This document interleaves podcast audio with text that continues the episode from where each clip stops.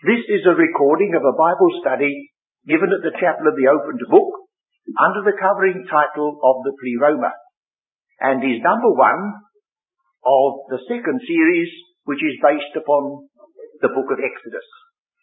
It is our custom to read a portion of scripture at these meetings together and if those who are listening to this recording care to join us, will you switch off for a little while while we read the seventh chapter of the Acts of the Apostles. I don't think anyone can read the seventh chapter of the Acts and then say, well, I think the book of Exodus is negligible. Let's go on. He was a man who was possessed of the Spirit of God and he gave his life for his testimony. And he's given us a very wonderful synopsis of this book and put its finger, his finger on a very essential feature. Now before we go into that, I think the first thing we will do is to consider the place that Exodus occupies in the scheme of things. We're not forgetting our all-covering subject, the pleroma. And we're going to see this evening that this pleroma, this fullness to which God is working, is not attained by him or by us by just going a straight road home. Here we have the chosen people of God being told beforehand that they're going to be in bondage in Egypt and they've got to mark time and wait and we've got to discover some of the reasons why. And by the time we've looked at this pattern in various forms, I think we shall be justified in saying, well, here's a shape of the purpose.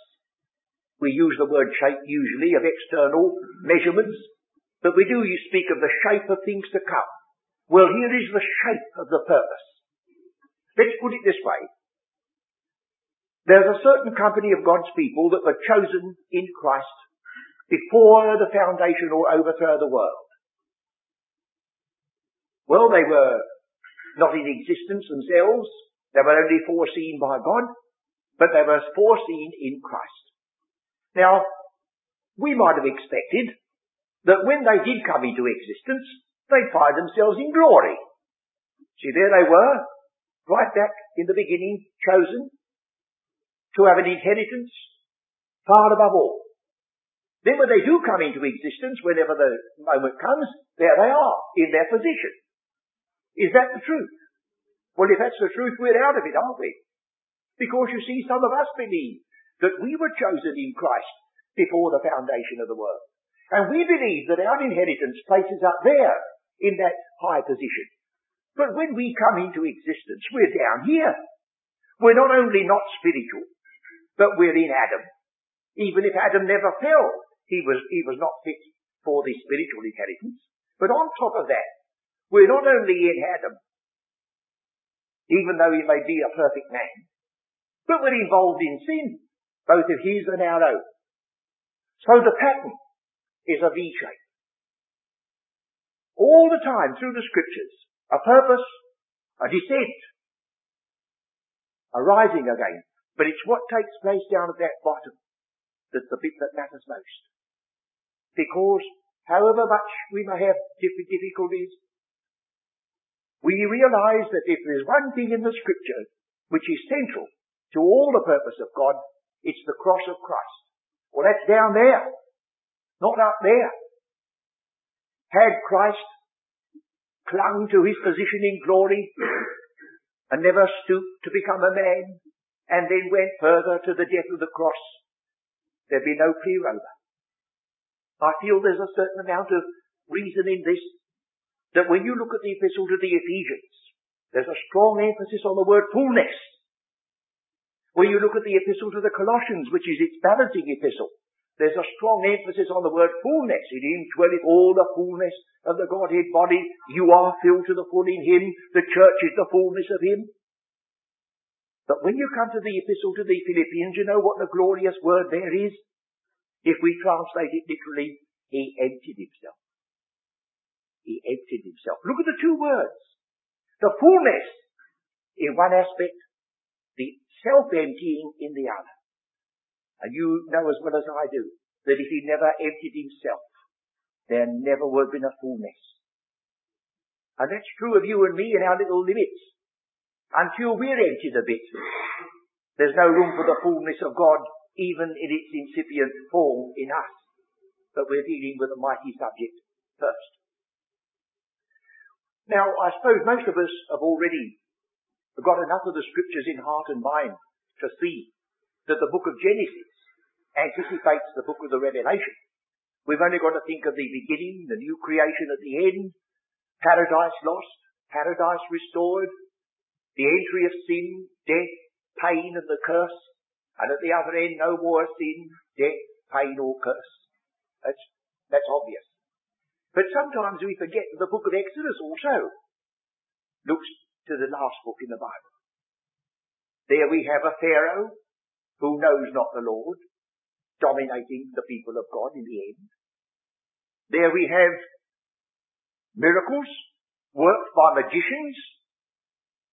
When Aaron did certain miracles, the magicians at the side of Pharaoh, they did them. Once or twice they were stopped and they said, oh, this is the finger of God. And when we get to the book of the Revelation, we get supernatural powers worked by the evil one to deceive the world. And then also we get the, the plagues that fall upon Egypt, one after the other. Well, when you get to the book of the Revelation and the opening of the seals and the vials and the blowing of the trumpets, there's a repetition on a vaster scale of these great plagues that fall upon the earth. And they sing a song in the book of the Revelation, don't they? You know what it's called? The Song of Moses and the Lamb.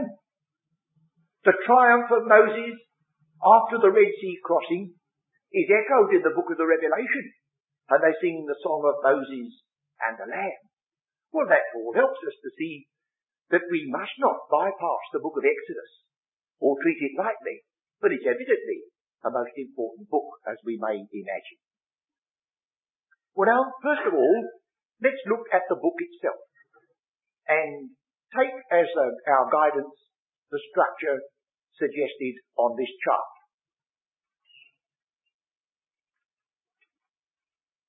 It divides itself into two parts, pivoted in the middle by the giving of the law of Mount Sinai. The first part has to do with the condition of the people in Egypt in bondage and their deliverance from Egypt by redemption. Then we have the giving of the law. They will become a kingdom of priests if they keep the law. Well, Israel will never be a kingdom of priests if that condition is the only one. But thank God there's a new covenant. And there's the blood of the new covenant. And they will eventually, as we know in the book of the Revelation again, be this kingdom of priests. And then there's the second half of the book of Exodus, where there are free people. They're no longer in bondage in Egypt. The Red Sea is between them. They're in the wilderness. And in the wilderness, the tabernacle is made and access to the presence of God is symbolized and worship is possible. Now that gives you the two sides of the story. Now on the further side of this chart, you will see two words. The first one is one that you will recognize. The second one you may not be so sure about. And please don't come and ask me whether I haven't spelt the word wrong on the top. Our version says Exodus with a U. The word actually is ex hodos. Hodos means a way. When Christ said, I am the way, the truth, and the life, he said, Hodos, I am the way. Ex hodos means a way out. Now, I don't think you, you would sit there and puzzle for hours, would you? That if ex hodos means the way out, surely you say to yourself, well, I know what isodos means. It means the way in. Well now that's the two aspects of the redemptive work of Christ. I think we ought to give that the consideration first, don't you? You see, if you are in any measure acquainted with sound gospel preaching, you will often hear the preacher preaching redemption which delivers from the bondage of sin and death. And then the next preacher comes, and he preaches redemption from the bondage of sin and death, and you're glad. But there comes a time when you say, but friend, isn't there another side to that work of Christ? Won't you ever give that a hearing too? Or what's that? Well, look, did, did Moses go through all that wonderful ceremony of the Passover lamb and the sprinkling of the blood? And did God open a way through the Red Sea and take the children of right across? And they're all lined up on the banks of the Red Sea. And the Red Sea closed behind them. They were perfectly safe. And Moses says, well, here you are. Good afternoon. I'm leaving you. Oh, no. God says in Exodus he would bring them out and he would bring them in. Not only into a possession at the end, but into contact with himself. The Passover lamb was the bringing out. No tabernacle, no altar, no priest. But the tabernacle was the bringing in. So you've never preached the full work of Christ if you leave God's people just outside their bondage. Nobody to lead them, nobody to guide them, just left to themselves. You know what's going to happen? Some of them will make their way back to Egypt because these people actually did in heart turn back to Egypt in the time of their distress. So first of all, we get these two words pinpointed so that every one of us may know them, and then we'll go on to the next aspect. The first word, Luke 9.21, well illustrated in this passage, gives us the word Exodus. Verse, Luke 9, verse 28, And it came to pass, about an eight days after these sayings, he took Peter and John and James and went up into a mountain to pray. And as he prayed, the passion of his countenance was altered, and his raiment was white and glistening. And behold, there talked with him two men, which were Moses and Elias, who appeared in glory, and spake of his disease, which he should accomplish at Jerusalem. Well, that word disease is the word Exodus. Moses and Elijah spoke about the Exodus which Christ was going to accomplish. Now Moses knew all about Exodus, but he, he'd be connected with one himself. But you know, I ever wonder, I don't know whether prophets talk together like this, but I wonder on that Mount of Transfiguration that Moses might have looked to Elijah and Elijah looked to him and said, yes, I know what's going through your mind. Look, Moses, you were instrumental in opening the Red Sea and you passed over dry shod. You know, he said, I often wondered why I smote the stream with my cloak and Elisha and I went over dry shod, but I did the sea. We also had our little exodus, didn't we? So Moses and Elijah, the law and the prophets, they both witness to a miraculous way out. The opening of Red Sea was miraculous.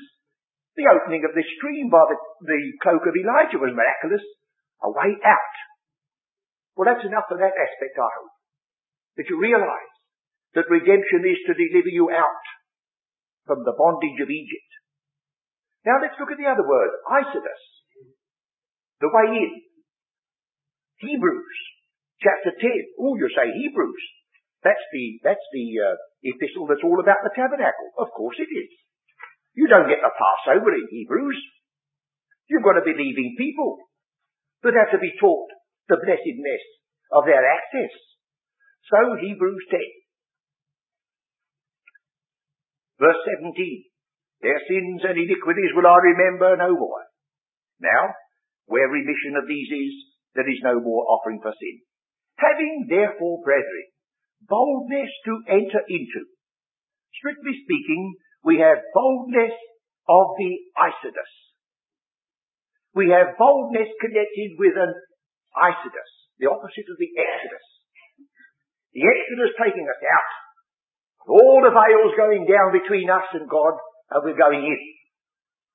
So we've got now the two. This is through the, into the holiest by the blood of Jesus by a new and living way. So they are the two key words. Redemption, atonement. two aspects of the sacrifice of Christ.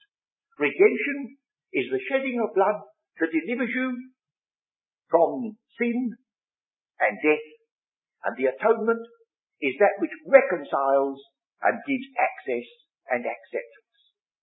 Now all that was accomplished by Christ in his one offering. But aren't we glad it's divided for us a little bit in Old Testament history, type and symbol, so that we can sit and contemplate it. Yes, yes, Christ, our Passover, hath been sacrificed for us. That's done. And then we think, oh, here's an offering that's infinitely greater and better than all the blood of bulls and goats. By one offering here, perfected forever, them that are sanctified. So we've got the two sides. Well now that's only just a beginning of our study. A precious beginning, I hope. For without it, we are lost and undone. When we were reading the seventh chapter of the Acts just now, Stephen, very wonderfully, led by God, gave a quick trace through the history of his people at that period and put his finger on two points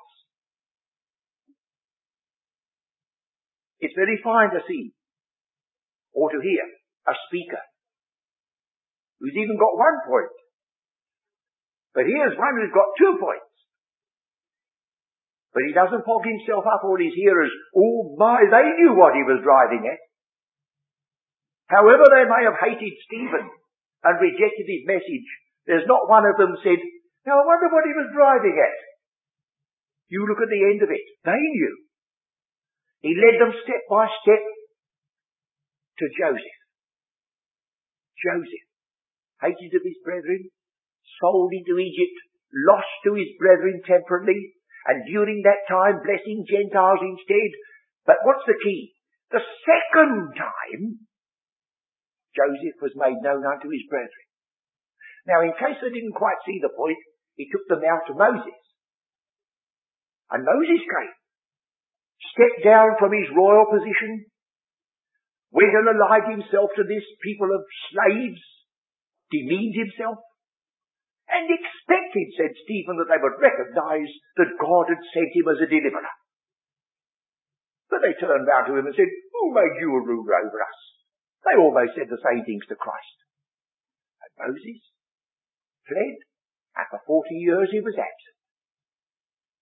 And then the second time, this Moses whom they rejected, this same Moses was their deliverer. They didn't need anyone to say, can you see what he's getting at? They stuffed their ears. They ran upon him and they slew him. But he said, you uncircumcised in heart and ears, as your fathers did, so have you done. So now you see, this is giving us a little idea that we may expect something like that if this people are a pattern people and what they do in miniature is what we can see in the large, which is often the case.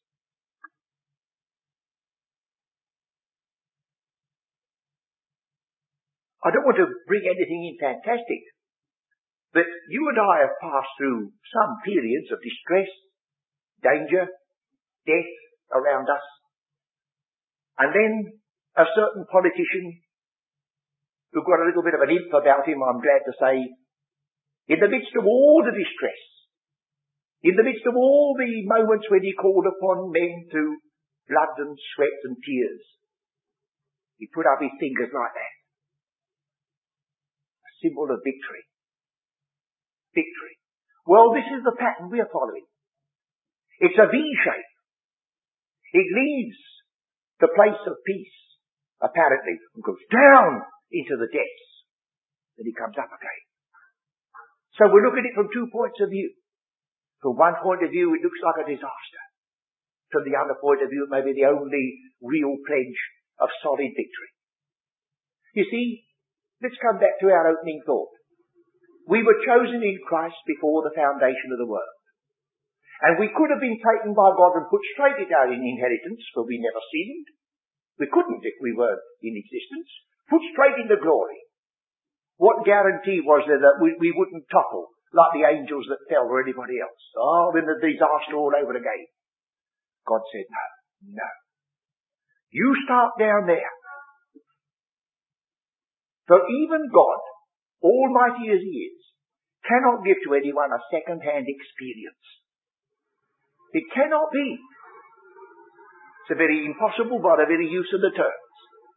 So, much as we might wish to avoid some of the troubles we have to go through, and the dark valleys we have to pursue, when at long last we do emerge, with all that behind us, and all that has been done for us, it may be that we shall be so stable and so fixed that for all eternity, that nightmare of falling out will never again be possible.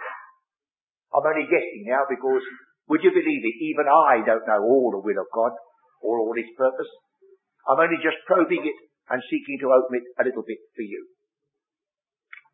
Well now, we go back then and notice on the chart one or two of these movements that help you to see that this is evidently a pattern. We first of all get, Genesis 1 and 2, chapters 1 and 2. Now it starts, in the beginning, God created the heavens and the earth. Well, I'm sure we can all agree that as the heavens and the earth came from the hand of the Creator, it was good. Couldn't help itself. Could be. But then, it didn't last for a reason that is only hinted at in various scriptures that we can piece together a little bit. Some rebellion took place. Some fall took place. We do know at least that when Adam and Eve were placed in the Garden of Eden, there was an already fallen being waiting for them. God said everything he looked at that he created during that six days was good. And here was the Nachash, the serpent, the tempter, the one who is called Satan in the Old Testament, the devil in the New, who is finally to be destroyed and completely eliminated in God's good time. So, we have a perfect creation. Then, darkness chaos, lasting for we know not how long. And then comes the word, let there be light. And there was light. And the reconstruction of this earth. And then, at the end of the six days, a Sabbath, a rest, a breathing space before the next move. Well, that is repeated so that we, we don't miss the lesson. At the first we would say, oh, well, I don't think we'd better build upon that. But then you say, but it's all over again. Take man himself. Never mind about looking at the cosmic aspect, the vast. Let's look at man, the racial aspect. Ecclesiastes, commenting upon man, says, as for God, he created man upright. Well, there's a testimony. So far as God is concerned, when man came from his hand, he was upright. But he said, he goes on to say, but he sought out many inventions. Now he's going down the stream of time from Adam. But there was that thought that although he was upright, he had the possibility of declension. You see, some people have said, well, God is responsible. I suppose God is responsible. I'm not going to apologize for God. But God could either make a man so that he couldn't help himself. Well, then he wasn't a man as we understand. If God had made a man so that he must, willy-nilly, just do what God said, well, he'd already got a universe of clockworks. I mean, the sun, moon, and stars, and chemical reactions, they were all going at it and didn't know they were. Now he made a man in the likeness of his own image. Or perhaps it was a wonderful experiment. I don't know. And then God stepped back. And he didn't influence the man unduly. He gave him every encouragement. But he introduced into this world the word if. You see, I've got it there in the uh, giving of the law. That comes in that little bit. If you will keep these commandments of mine, then you will be a kingdom of priests. If you obey my word, then, if, then, if, then. So that you see, it's not possible for us to think of God having a cast iron purpose and will, inflexible, because he denies it. He says, oh no, I will be froward to him that is froward. If you seek my face, I will come to you. I will seek you. So there's that responsibility. But God hasn't allowed the whole purpose of the ages to be poised upon man. He's got the last word. He says so. So here we have then man upright. Then coming back to Adam, the fall and the expulsion. But then there was the restoration already in type. Because when they were outside the garden and they looked back, they saw the cherubim. And there are the cherubim waiting for them in the book of the Revelation to pledge that the kingdom that was forfeited is to be restored. So there it is, so far as the race is concerned. You see, it goes down and up. Let's look at the national. We have the nations of the earth given us in chapter 10. And then we are told by Paul in the Acts of the Apostles that during the time of their ignorance, God winked at some of the things they did. Because he was concentrating his attention upon one nation. He wasn't dealing with the rest of the nations so personally. I always wonder what the philosophers at Athens thought of this little Jew standing in the great city of learning and telling them that in the days of your ignorance, God winked at. Of course, you've got to be careful when you say that, but it was true, wasn't it? All the learning in the world that you can realize was connected with Athenian philosophy and Hindu philosophy that was there long before this man started. Oh, he says from one point of view, it's ignorance. For the essential feature of knowledge was missing. So he said, there's the nations. And they were distributed according to the will of God around Israel as their center. But they rebelled and they got to the land of Shinar and they said, oh, let's stop here and build a tower. And so instead of being distributed, they were scattered. And it was not such a blessing as it might have been. So we have Babel and rebellion. And then, chapter 12. Abraham called out. But the nations are not forgotten. In thee and in thy seed shall all families of the earth be blessed. So the pattern again. So we have it so far as the world is concerned, the human race is concerned, and the nation and nation, nations and nation of Israel is concerned. Well now, not to overdo it, look at the three illustrations at the bottom. Genesis 15. Will you turn to Genesis 15?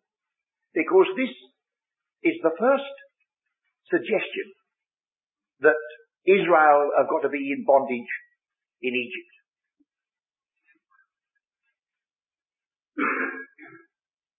Abraham has come back from the rescue of Lot.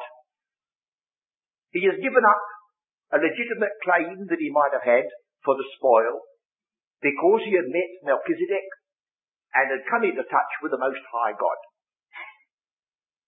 And then God speaks to him in Genesis 15. He said, Fear not, Abraham. I am thy shield and thy exceeding great reward. Two things. The shield had to do with the military expedition, and the great reward was that he wouldn't take from a thread to a shoe latchet because he had come into touch with the Most High God he forfeited a reward. And God said, it's all right, Abraham. Don't sit there and say to yourself, I reckon I was a bit of a fool. Uh, I might have used that so and so and so and so. Oh, we can, friends, we can. We can do a wonderful spiritual act. And then afterwards, in cold blood, we think, well, I could have done with that. You know, might have had a washing machine or something with that money. All the things that could have been argued about. But God came in a vision and said, all right, Abraham, all right. And then Abraham turns to God. And he said, yes, yes, that's all very well, but I'm a very old man. And all that you're telling me seems to be like dust and ashes because here we are, just a pair of us, and we haven't got chick nor child. And the only one that's my heir will be this steward. He's a very faithful steward. Oh yes, but he's a steward after all, because that was the law. And the Lord said, no. Abraham, you come out and look at the sky tonight. And Abraham went out and looked at that Syrian sky with the stars hanging like lamps. He said, now can you tell the number of the stars? No. Yet so shall thy seed be. And Paul wrote sympathetic words when he said, and Abraham staggered not. He had a stagger, didn't he? When he told his wife and she heard about it, she laughed. Not because she believed it, because she thought he was a bit silly. You remember? But he believed the Lord and he counted to him for righteousness. And then the Lord added the words, I am the Lord that brought thee out of the out of Ur of the Chaldees to give thee this land to inherit it. Who said Abraham? What guarantee have I got that we're going to inherit this land? I've come here, oh, certainly I'm here. And then the Lord did a very extraordinary thing. In proving to him that he was going to inherit the land, he said, all your descendants are going out of it. Would you say, what a backhanded way of proving anything? Well, that's the way in which we look at some of the scriptures. Because you might have expected that God would have said to Abraham, now Abraham, you obeyed my voice. You came out of Ur of the Chaldees to a land that you didn't know. You only knew I was leading you. You're here. You believed me when I said, so shall thy seed be? Oh, you are a man of faith, Abraham. Now then, you just put a fence round a square mile and build your house there. And when your son is old enough, he'll build another one and so you'll gradually inherit the whole land. That's a good idea, isn't it? But that wasn't the idea of God. It's got to follow this pattern. Woof, down to the bottom. Then brought back again. You say, that's a waste of time to go all the way down to Egypt, to be involved in brickmaking and bondage, and then have to be delivered out and brought back to the same spot. It does, doesn't it? Put it that way.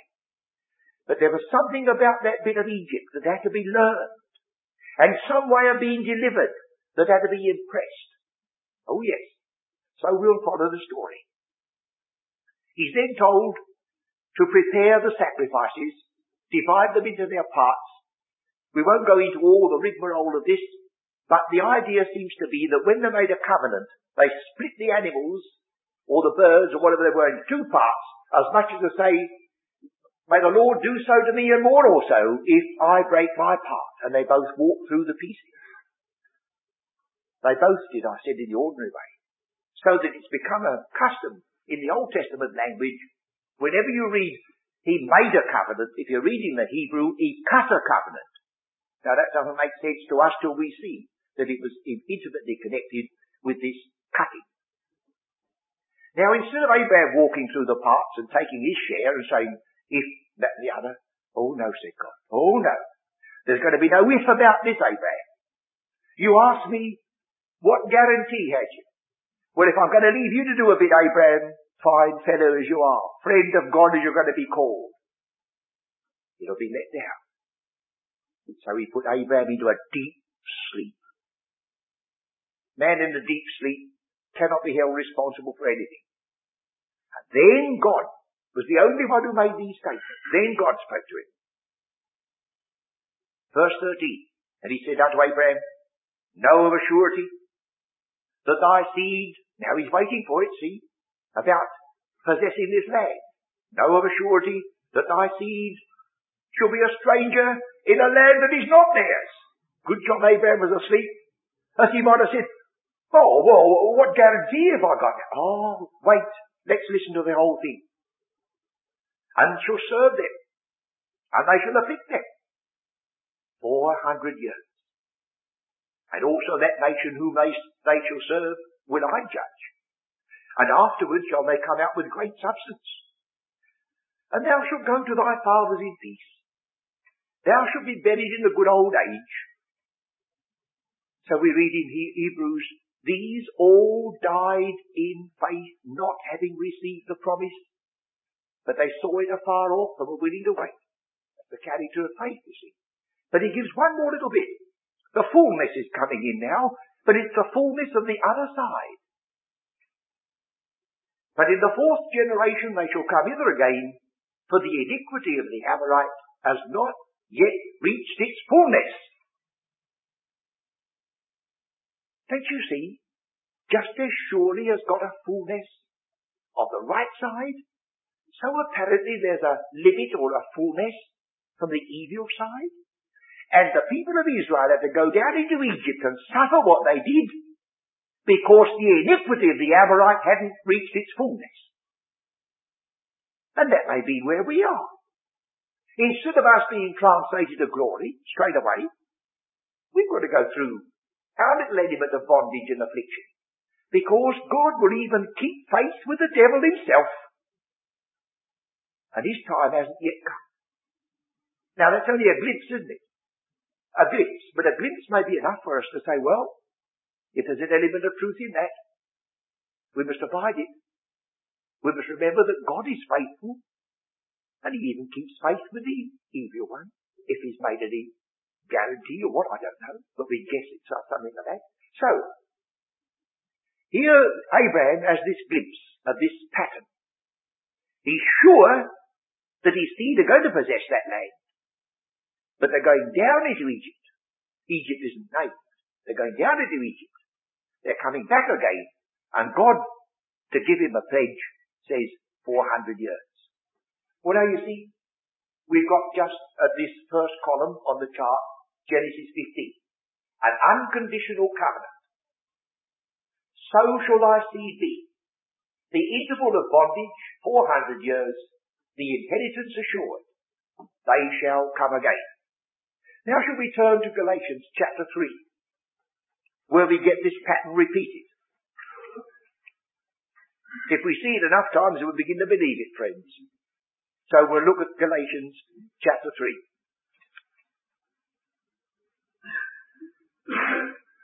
Verse 15.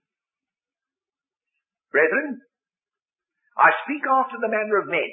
Now when Paul says a word like that, he's not going to quote scripture He's going to refer to something which belongs to the people that he's addressing. And of course that's a little word to us. We mustn't so get the idea in our mind that because the scripture is God's truth and man's word is fallible, that whenever we're talking to anybody at any time we're always quoting scripture because we've got another pattern to follow. When the Apostle Paul stood at Athens, he never quoted scripture at all. He quoted their own prophets. And he pointed to their temples. And he pointed to an inscription he'd read. What's the good of quoting Genesis or Exodus to the philosophers at Athens? He'd only started them arguing, well, who's Moses? And you never get anywhere.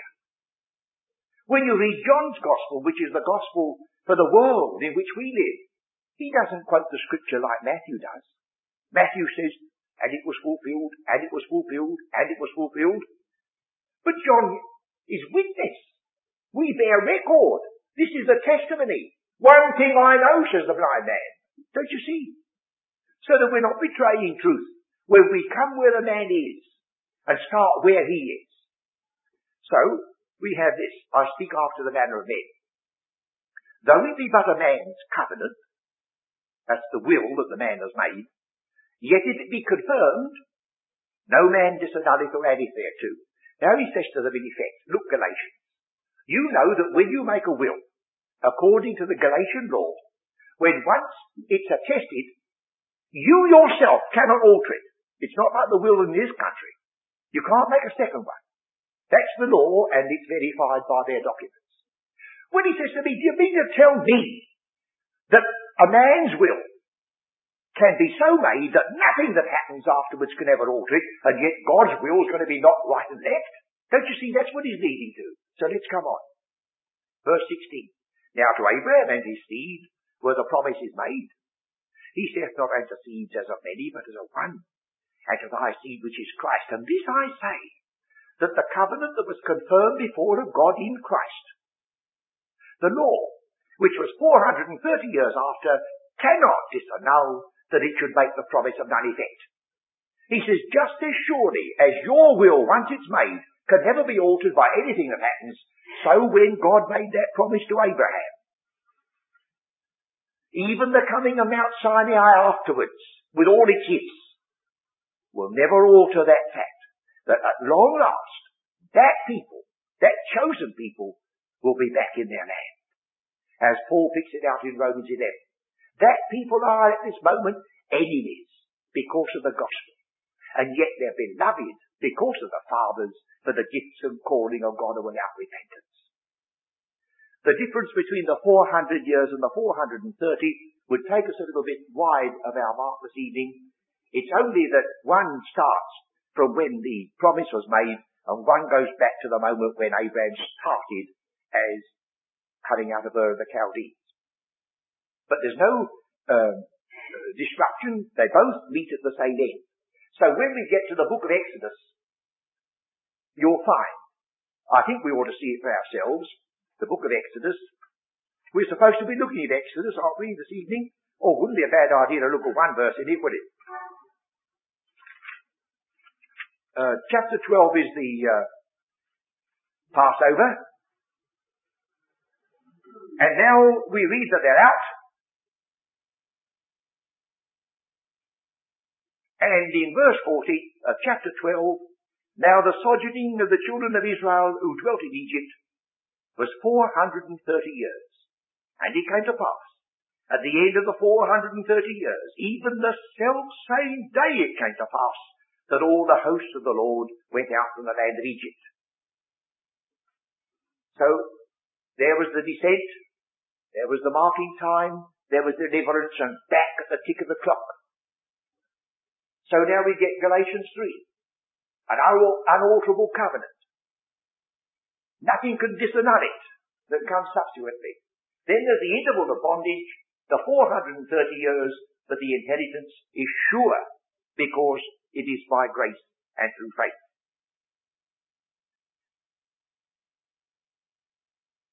We come to our own epistle, turn the page to Ephesians, and we find the same pattern is there. We have not an unalterable covenant. There are no covenants in the Ephesian position. It's just sheer grace.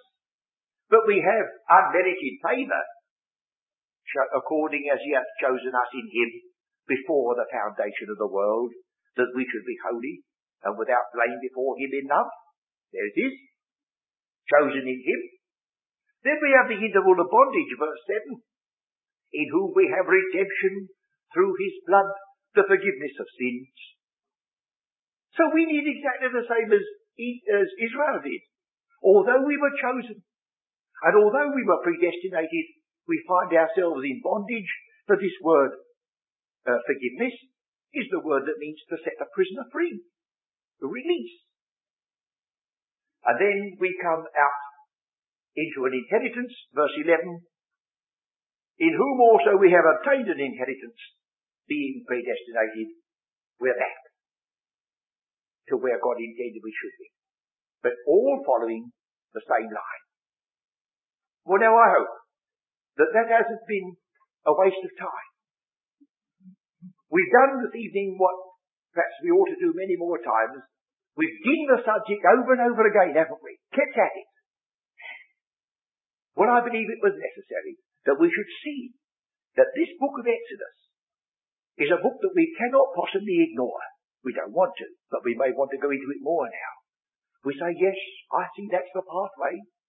Most evidently the pathways of the redeemed have trod before. And even though we're going to different phases and different callings, there's a parallel in the works of God with men, whether you're on earth or in heaven.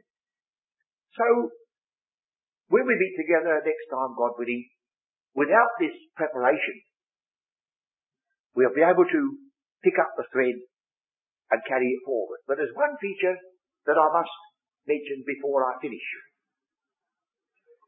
Stephen reminded the children of Israel and quoted from their Old Testament prophet that when they were in Egypt, they worshipped other gods. They did evil. Now that's wise for us to remember that, lest we say, it's all very well being afflicted down here because of that Amorite up there. But it's not all that, friends. We can't say that all the time of our waiting in our spiritual Egypt, we've always been perfectly loyal to God even though we couldn't understand. We have sinned. It can be laid to our charge that we departed from the name of God. And God said to them, all the time you were in Egypt, and while you wandered in the wilderness, there were many things that I laid upon you to do and you undertook to do which you never did. So it makes us less likely to turn round and speak against these things of God because we know full well in ourselves that whatever may be true about our relationship to the fall of Adam and whatever may be true about the purpose of God that necessitates that we should become in bondage for a time, we know full well that there are some things about it that we cannot shirk or put onto somebody else's shoulders. All have sinned and come short of the glory of God. So there's a double need for deliverance. One because it was the purpose of God we should go down into Egypt, and the other is when we got there, we got perilously like the Egyptians ourselves and needed to be cleansed and redeemed and brought back.